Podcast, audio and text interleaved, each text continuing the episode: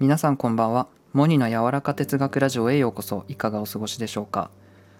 はい、えー今日は哲学おしゃべりカードの時間です。はい。哲学おしゃべりカードとはえーとですね50枚の哲学的なテーマが書かれたカードがあってですねそこから私が今からランダムで1枚引きましてえー、とそれについて、えー、と即興で語っていくという哲学していくというそういう一発撮りの心臓バクバクの えっと企画になってます。で前回がねそう白鳥は自分のことを美しいと知っているかなみたいなそういうテーマだったんですよ。今日もなんかうまいこと語れないかなと祈りながらそれではドラムロールをお願いします。したらいきます。はい。Yes じゃあこれこれでいきましょう。はいいきます。どうして内側は大抵隠れているの？ああなるほど。こういう感じですよね。なんかこう子供に質問されたみたいな純粋に難しい。そうね。どうして内側は隠れているのか？なるほど。うん。やっぱそうですね。うん。なんか内側は隠れてるよね。人間で言ったら心みたいなとこですかね。外側の部分をこの体だとしたら人間でいう内側の部分っていうのは心とか精神の部分だと思いますがうんなんだろうね。なんかちょっと全然思いつかなくて。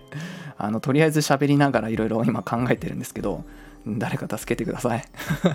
えっとそうね。内側なんで見えないんだろう。うん。なんで隠れてるのかな。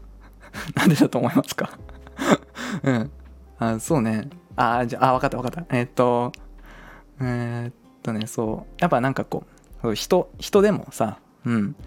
こう初めましてでいきなりさこう目に見えるものだけが全てねあの真実だったらさその別に話さなくてもいいいいじゃないですかその人のこと。その人のことをその人とね対話してみようなんてねそんなことしなくてもいいじゃないですか。その外側だけで全てが知れるんだったら。だけど話してみないとわからない。その人のことについその人についてなんかこういろいろね話して聞いてなんか教えてもらったりする中でその人の本当のなんか そうそうそうそう。その人の本当のなんか本質っていうか内側が見えてくるっていうこのなんかプロセスがあの大事っていうかそれをが楽しいからうん。やっぱ内側っていうのは最初から出てないものだと思うんですよね。うん、なんだろう他の例えで言ったらうんマンションとかね。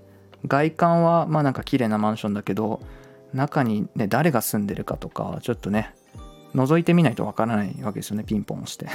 帰れみたいな言われるかもしれないですけどそのね素敵な家庭がね住んでるお部屋もかもしれないしそういう事務所かもしれないし、うん、外側からだけじゃ分かんないですね。そうそうそうそうそう。なんでわわかるなんか伝わるかなこれ。